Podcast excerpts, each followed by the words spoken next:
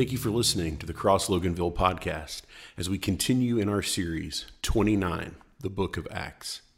So we're in Acts chapter 25 today.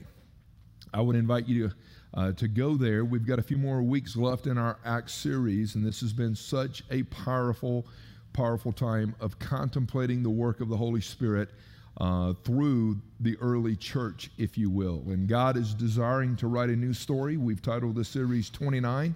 And God is wanting to use a person like you and a person like me to write a story that's never been written for the glory of God as we anchor deep in the Lord. Okay? So I pray that you would experience that even today and throughout this week. Let's open our hearts and pray and uh, ask the Holy Spirit really just to have total permission uh, to speak into our lives right now. Father, we, we adore you.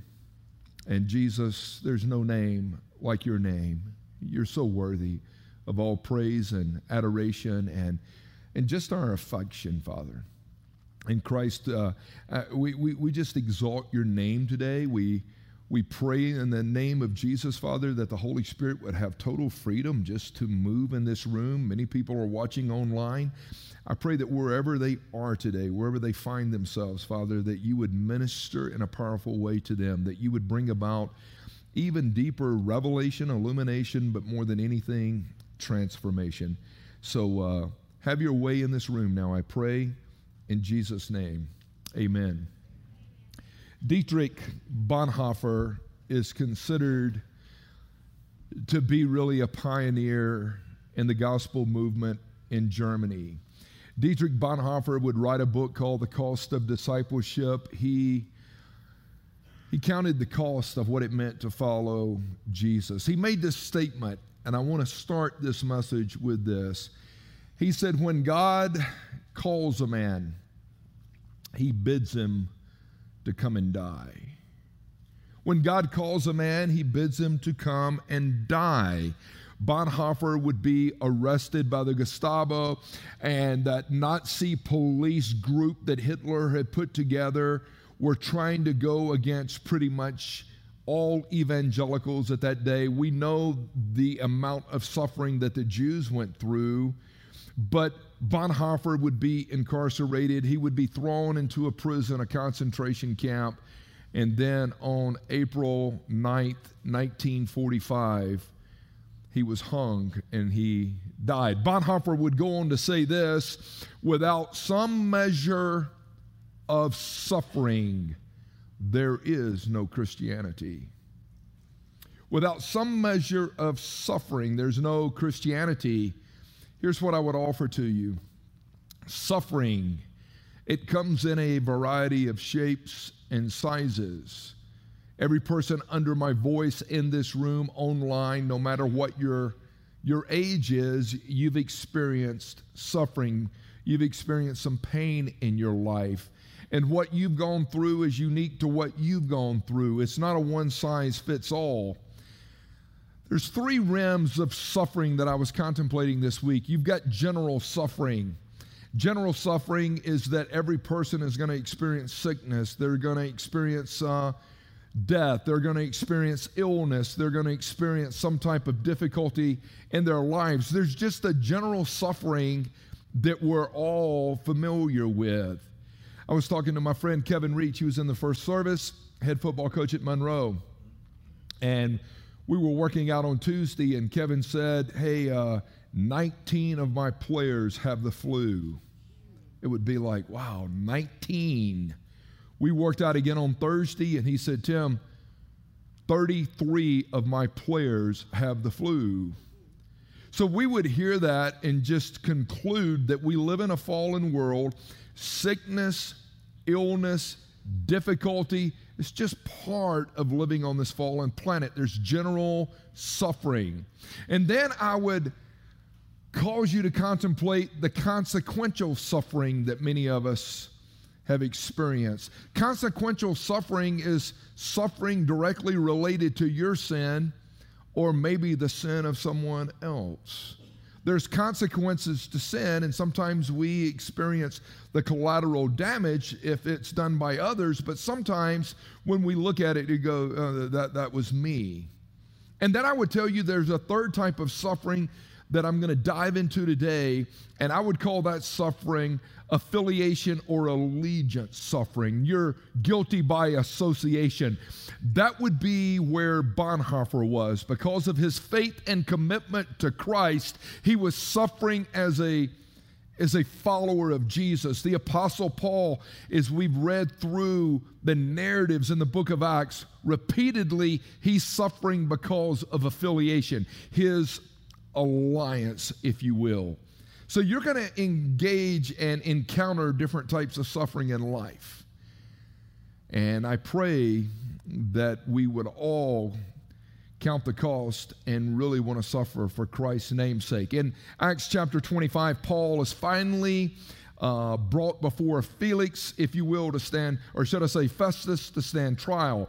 He had stood before Felix in Acts 24, the governor. Now Festus is in control, if you will, and Paul is finally being brought before him. Paul spent two years in this prison incarcerated because he believed in the resurrection of Jesus, period. They're bringing all these accusations and charges against him. And I can tell you, when you study Paul's life, he stayed faithful to the Lord, and his resolve to honor the Lord no matter what was the echoing statement of his life. So Paul is finally being brought before Festus.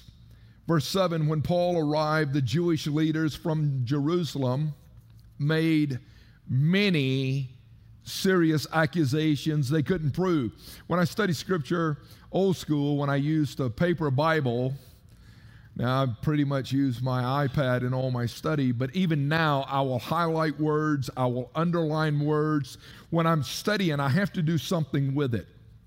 Eh, eh, if you looked at my old Bibles, you would find so many notes and highlights, and this was yellow and this is blue and whatever, Julie, right? But I, I underlined that many. They brought many serious accusations against him that were false. They couldn't prove it. Paul denied the charges.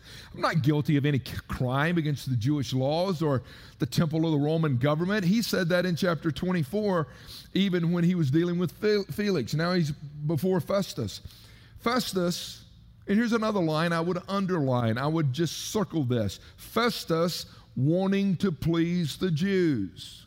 I'll get back to that. He asked Paul, Are you willing to go to Jerusalem and stand trial before me there? Paul, being a Roman citizen, was like, No, that's not going to happen. I'm not going to Jerusalem to stand trial. All these false accusations, try me here, basically.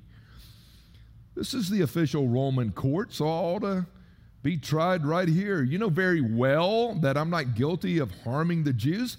If I've done anything worthy of death, I don't refuse to die.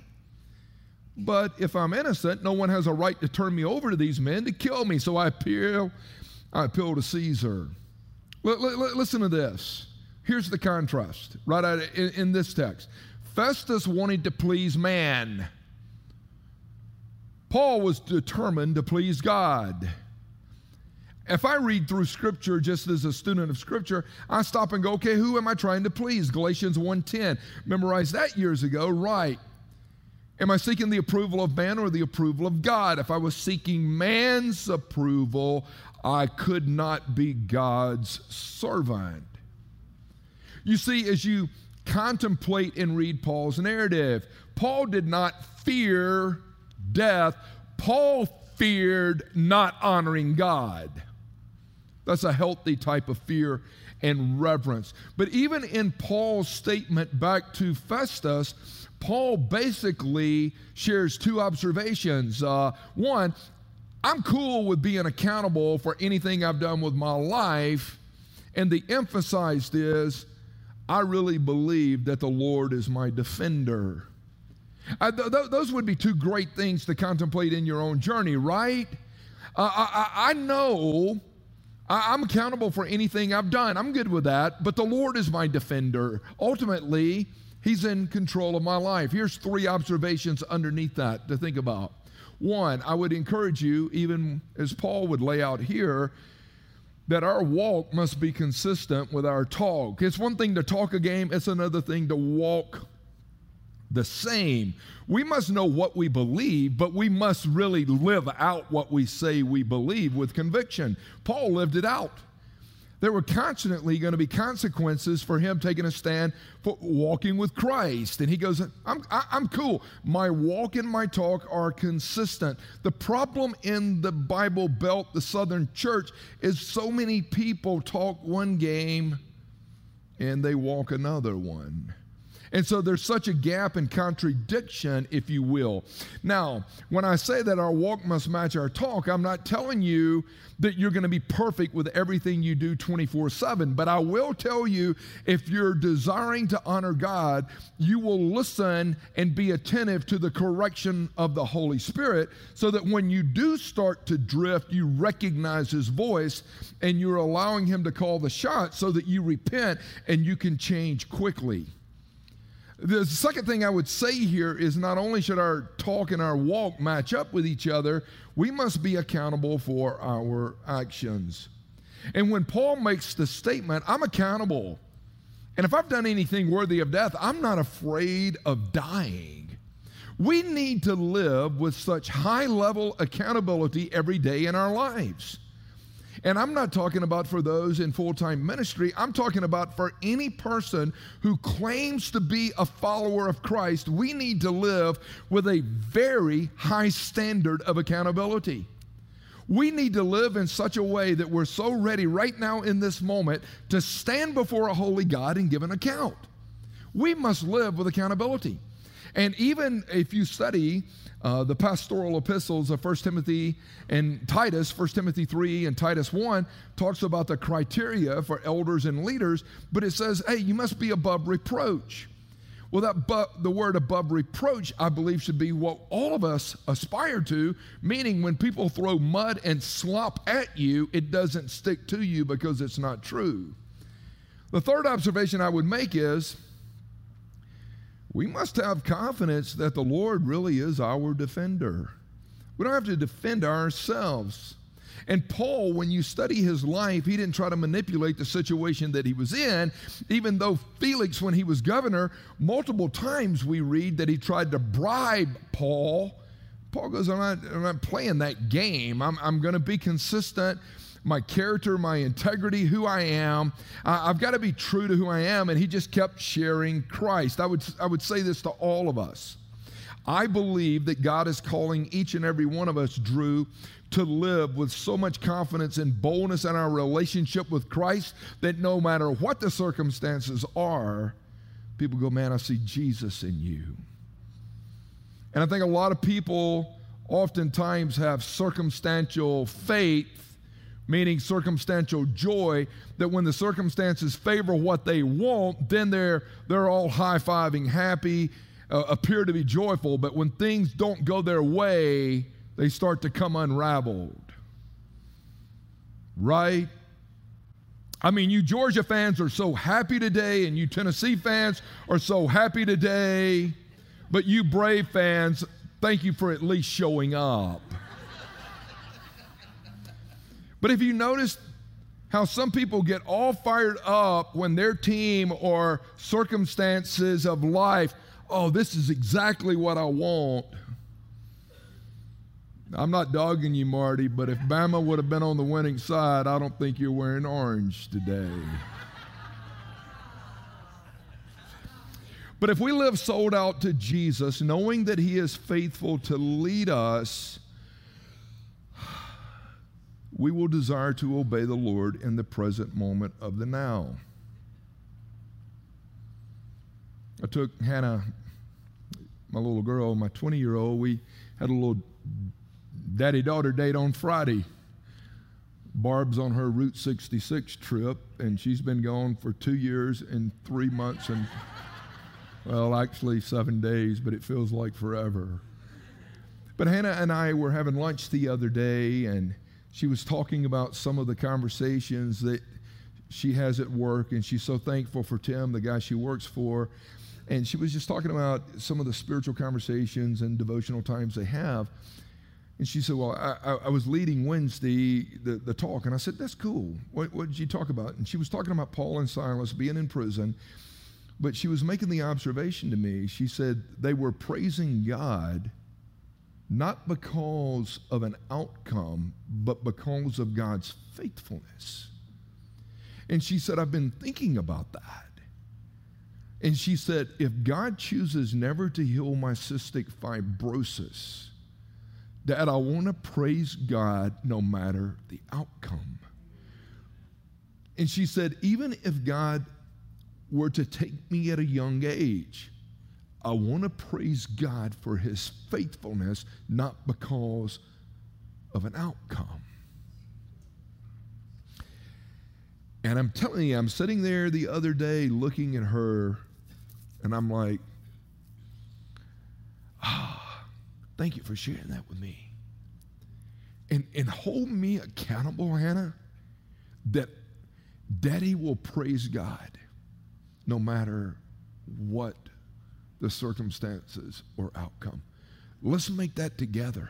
Let's walk this journey together that God is our defender and deliverer no matter what we go through.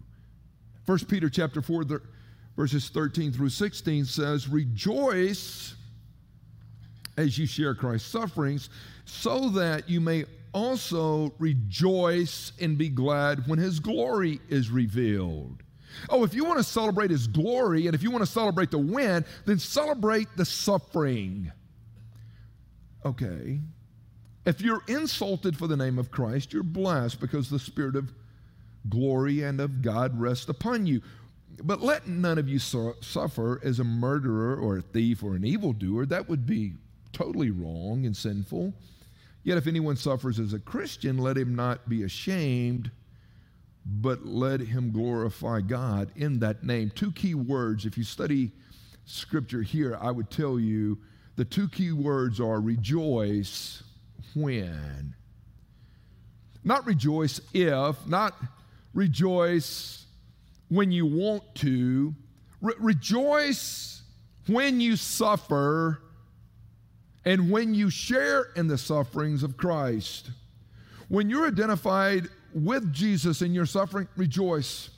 Rejoice when people hurl insults, all the stuff we've read, but rejoice. Rejoice when you are persecuted and insulted and put down and harassed. Rejoice. Rejoice when you, just because you're a follower of Christ, back to Bonhoeffer, back to Paul. This is the stuff that Paul was enduring in Acts chapter 25. He was constantly being attacked and harassed because of his allegiance and proclaiming Jesus is Lord and the resurrection. Now, let's get practical. Suffering transcends all people. It doesn't matter what your age, what your nationality, what your color, what your IQ, what your financial portfolio looks like, suffering and grief leaves no people group untouched. Every family, every individual trait, every person is going to experience suffering. Suffering is the universal language. And I've said that over the years, but I want you to think about it. It is the universal language. It ties us all together. It doesn't matter, again, Jeff, it doesn't matter what your age is, what your color, nationality. It doesn't matter if you've got a gazillion dollars in the bank or if you're broke as a joke. People suffer, people die, people hurt. We, we, we get the news the ultrasound, man, it reveals that there's something wrong with your baby. You suffer, Kara. You get that news where you're like, what's going on? And we're praying and we're trying to trust God and we're leaning in, but we're, we're on this roller coaster ride of emotions and thoughts and, oh God, what's happening? Or, or, or we sit down with a person and they're like, tears flowing down their face. My husband left me. He ran off with another chick. I've got th- these four kids. I'm trying to figure it out. Or it can be the other way. The woman leaves the guy. It happens. Or, or we meet a friend and we're praying down front, phone call, wherever. Hey, They say it's stage four, terminal. Uh, it's not looking good. You, you see, all of us have had these interactions. and all of us have these kind of times where we're hanging out with people, and maybe you're better off than I am in this area. I'm just being transparent. But because so much of suffering seems so random and meaningless and undeserved, sometimes I have to scratch my head and go, why that person? I mean, Amy loves you, Lord, and Amy is a great lady. And if I was going to allow a person to have an aneurysm and then have another one, and doctors tell her husband she's got a less than 5% chance of survival, I don't think I would have given it to her. I think that way sometimes. That's not the person I want to see with kidney failure. That's not the person. No, Lord, not them. You, you ever get there? I'm not saying I would give it to somebody else, but sometimes I sit there and I'm like, God, what's up with that? And I conclude often that God's ways are not my ways. And then I'm forced to conclude, thank God I'm not God. Thank God I don't know how to be God. Thank God that I am not capable. Thank God that I don't see. Sometimes I can see in the moment and get lost there when it comes to suffering. And it just seems random, it seems meaningless. And then we start to wonder like, maybe you're the recipient and you're going, What did I do to deserve this? And if we really play it out, it's like I deserve hell and eternal damnation. But in the midst of sometimes the immediate diagnosis or whatever, we go, well, I've been working out and I've been eating clean and now this. You ever, you ever been there? I'm just struggling out loud. Like, God, if, if you if you really love me, like he don't, but he does, why did you allow this to happen? Am I being punished? Does God really know what I'm going through? Does God really care what I'm going through? God, I, I know you've raised the dead, but do you are you going to do anything here? Do y'all struggle well and suffer well? And you start to read scripture and you're like, man, Job you suffered and you left like this trail of confusion behind. People like four or 5,000 years later are reading this and they're like, there's all this confusion and chaos, like trying to read that guy's biographical sketch. And God says, Well, Satan asked permission, man, to, to mess with Job, and I gave him permission. We read that. And then Job Job even says in the book of Job, No, God brought this on me. Then Job's friends show up and go, No, dude, it's your problem.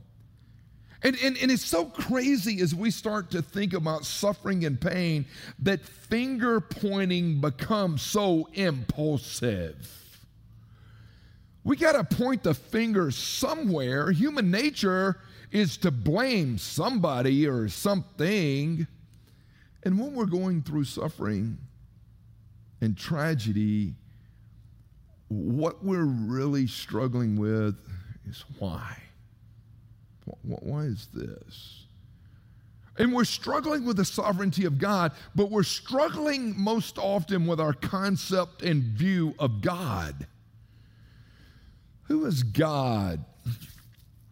And even the church, listen to me, even the church tries to explain away suffering. No, the church does. Church people do. Well intended people, when you're starting to go through like an illness and something is going on with your body, Well, Ray, hang in there, man. God is sovereign. And we keep going. What, what does that mean? Hey, hey, brother, God is up to something good. And a person is in the midst of pain, in the midst of suffering, in the midst of what they're going through. And, and church people, because we don't know how to hurt and we don't know how to suffer and we don't know how to experience pain, that we're quick to give one line answers, which really says, praying for you, dude, which means I am, mm, I'm scared to come over there with you and walk with you and hang with you because I don't know what to do with it. And then you get over here with your charismatic friends and you're all of a sudden you're in pain and you're, you're hurting and you got this turmoil going, in, turmoil going on in your life and they look at you going, hey, you just got to have more faith. And if you don't have more faith, the reason you're not being healed is it's you. And then you swing toward your legalistic friends and they're like, well, there must be sin in your life. Do, do you hear me? Even the church struggles with suffering. If the church got gut level honest, this thing of Paul being incarcerated, locked up for two years, and all the beatings that he's gone through, if church folk got real honest and studied it, it might drive them to the true God of the Bible. That the true God of the Bible allows the redeemed and even righteous to suffer. And He doesn't always rescue us from it. And what we learn in the midst of it is I'm not here to try to explain suffering or even try to explain away suffering, but the greatest thing that we could do as the redeemed of the Lord is to grab that hand, no matter what the diagnosis, and to go, hey, I'll, I'll walk with you. Tikkun olam, Jewish phrase, means practicing being present in the midst of the pain of other people. I'll walk with you and I'll, I'll be present. And I'm not here to talk to you. I promise you, I'm here to empathize and walk with you. I'm not here to fix you, I'm here to love you.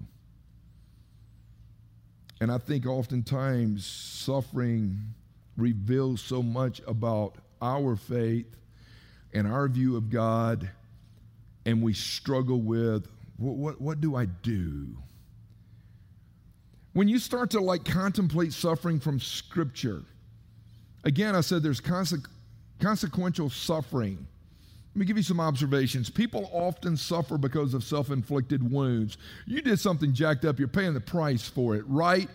And we can be our own worst enemies, and we can do some things that are tremendously self destructive. You're like, any examples in Scripture? Many. Adam and Eve, you had the perfect environment, but what you did jacked up all of humanity, but you willfully sinned against God. And then you read a guy by the name of like Jonah, and God goes, Man, I want to use you to take the gospel to Nineveh, and it's like band on the run, brother. I'm, I'm heading in a different direction. And you're like, Man, what you're doing is self inflicted. David, don't mess with her. Oh, you mess with her. And then you kill her husband. Your wounds are self inflicted. Judas, you're one of the 12. You hung out with him and you've sold him out. And I think for a lot of us, when it's self inflicted, we go, I did it. We might not own it initially, immediately, but a lot of times we get there going, I, I screwed that up. But we suffer. And then people suffer because of the sins of others. I mentioned that earlier. And there's some things that we read, it's like God doesn't endorse that or initiate that.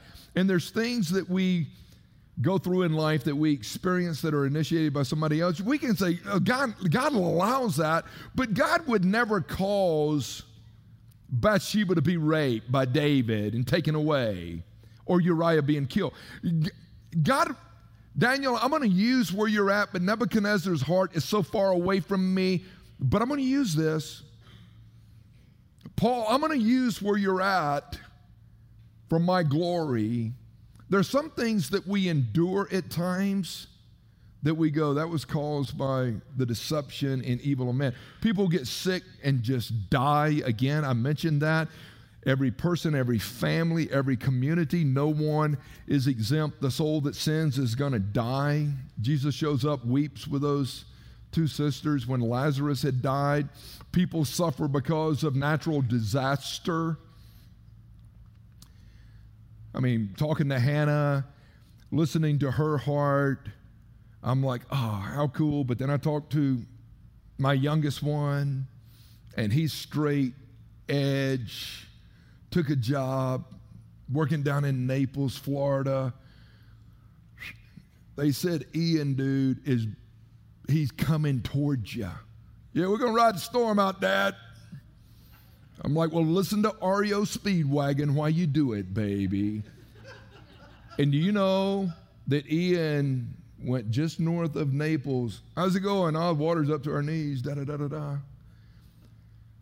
Caleb, do you realize hundreds of people died, man? Sanibel, Fort Myers. You just rode the storm out? Rode it out, Dad. No. We were wise, Dad. I'm sure you were. but natural disasters, I mean, whether it's hurricanes, whether it's earthquakes, whatever it is, why don't we suffer, Tim?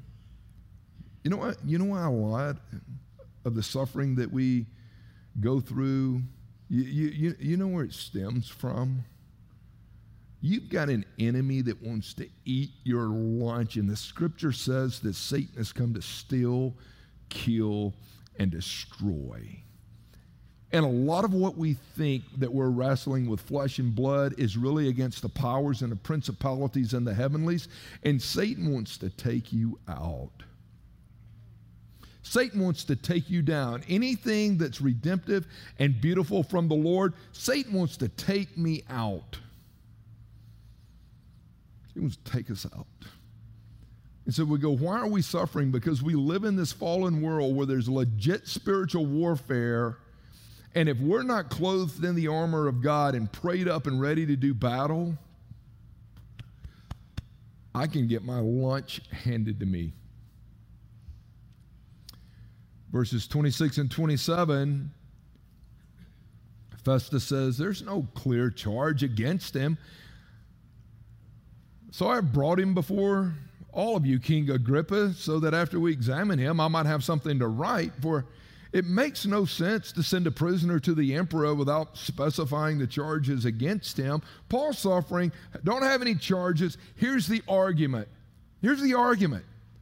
We don't have anything on him. We just want to get rid of him. And I've seen that happen with coaches.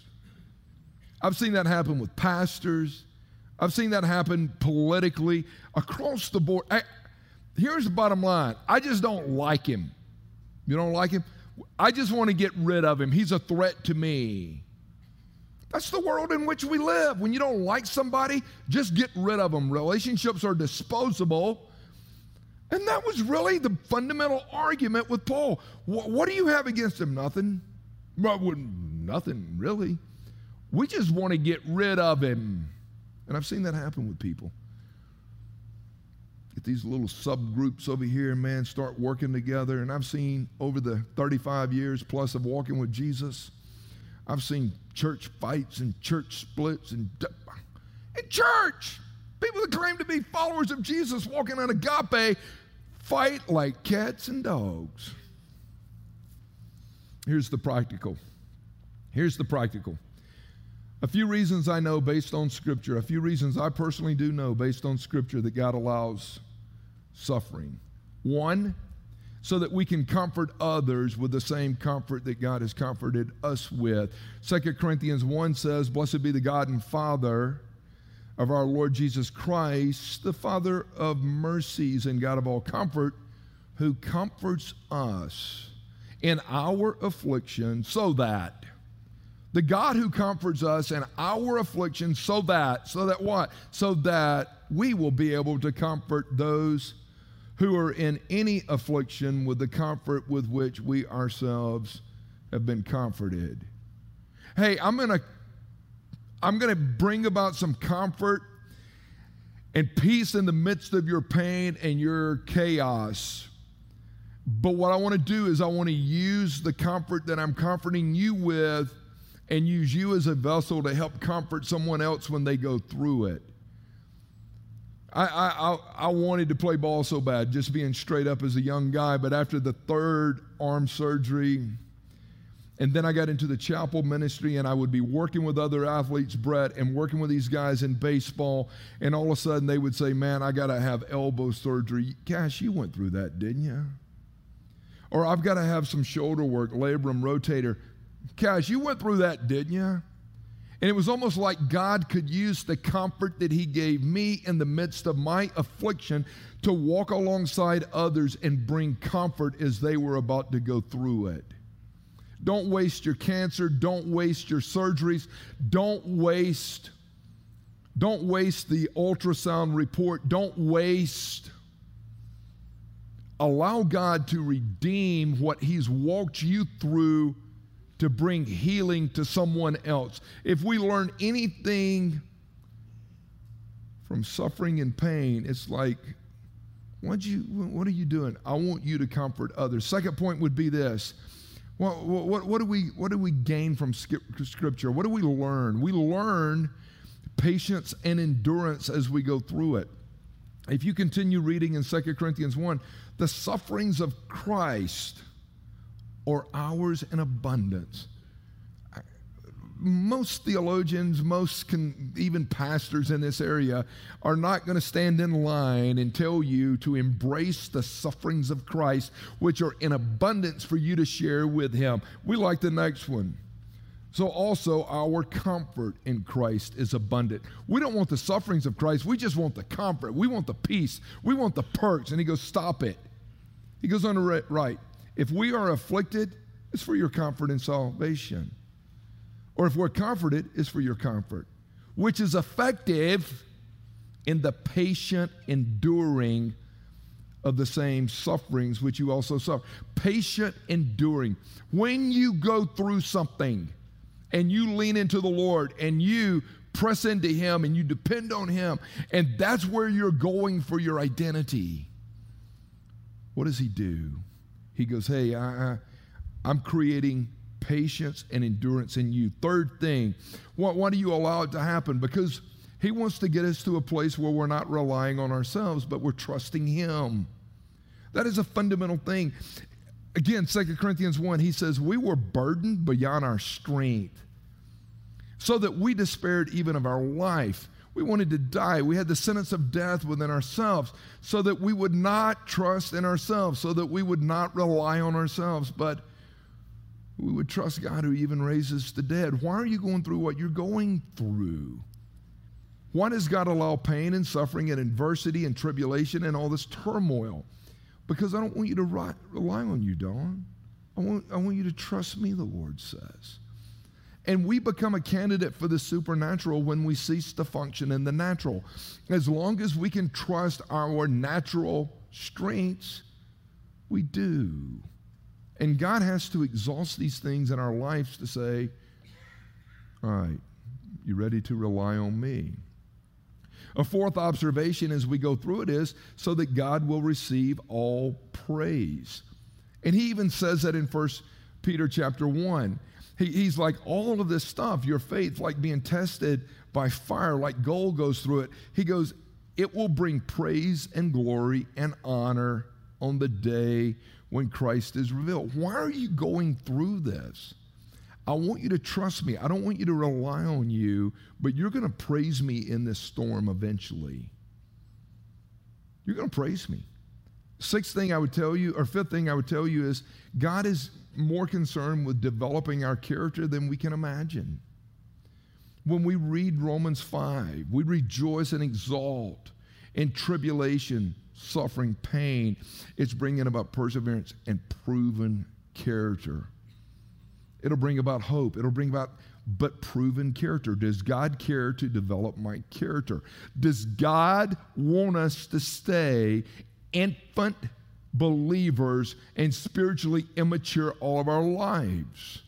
If we crawl on the altar as a living sacrifice and ask Him, hey, conform me into your likeness, He's going to allow us to go through so much brokenness, it's not going to be funny. But He's wanting to mature our faith.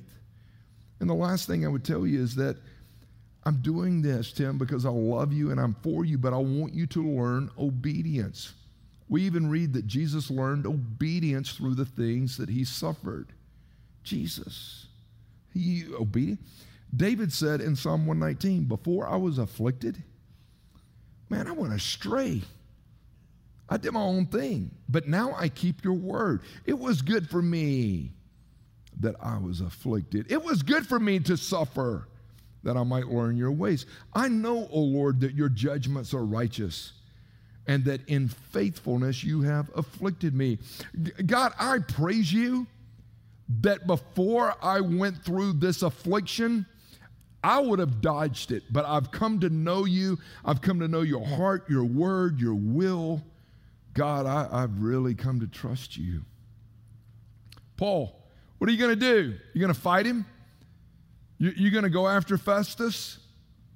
Are you going to try to manipulate the situation that you're in because you've had enough of it? You've tapped out? No, I'm going to trust God. I'm going to keep sharing Christ. And if God wants me to die, I'll die. Matter of fact, I'm going to die. It's just a matter of when and how. You're not afraid of dying? No. So here's my close. Think about this, please. This is something I've been pondering over the last few weeks as I was prepping this.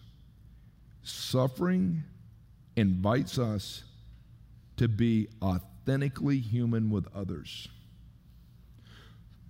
Suffering invites us to be authentically just human. Hey, I'm made out of the same mud as you are. We got the same blood. Yeah, same boat. It is the great equalizer.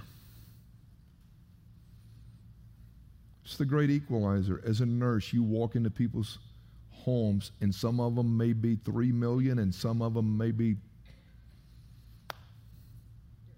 dirt.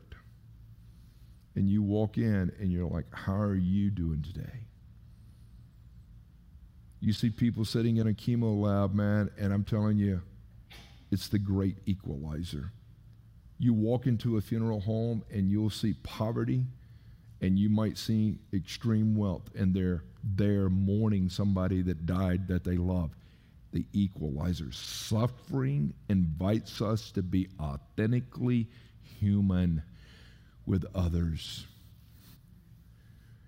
Can you avoid grief? No.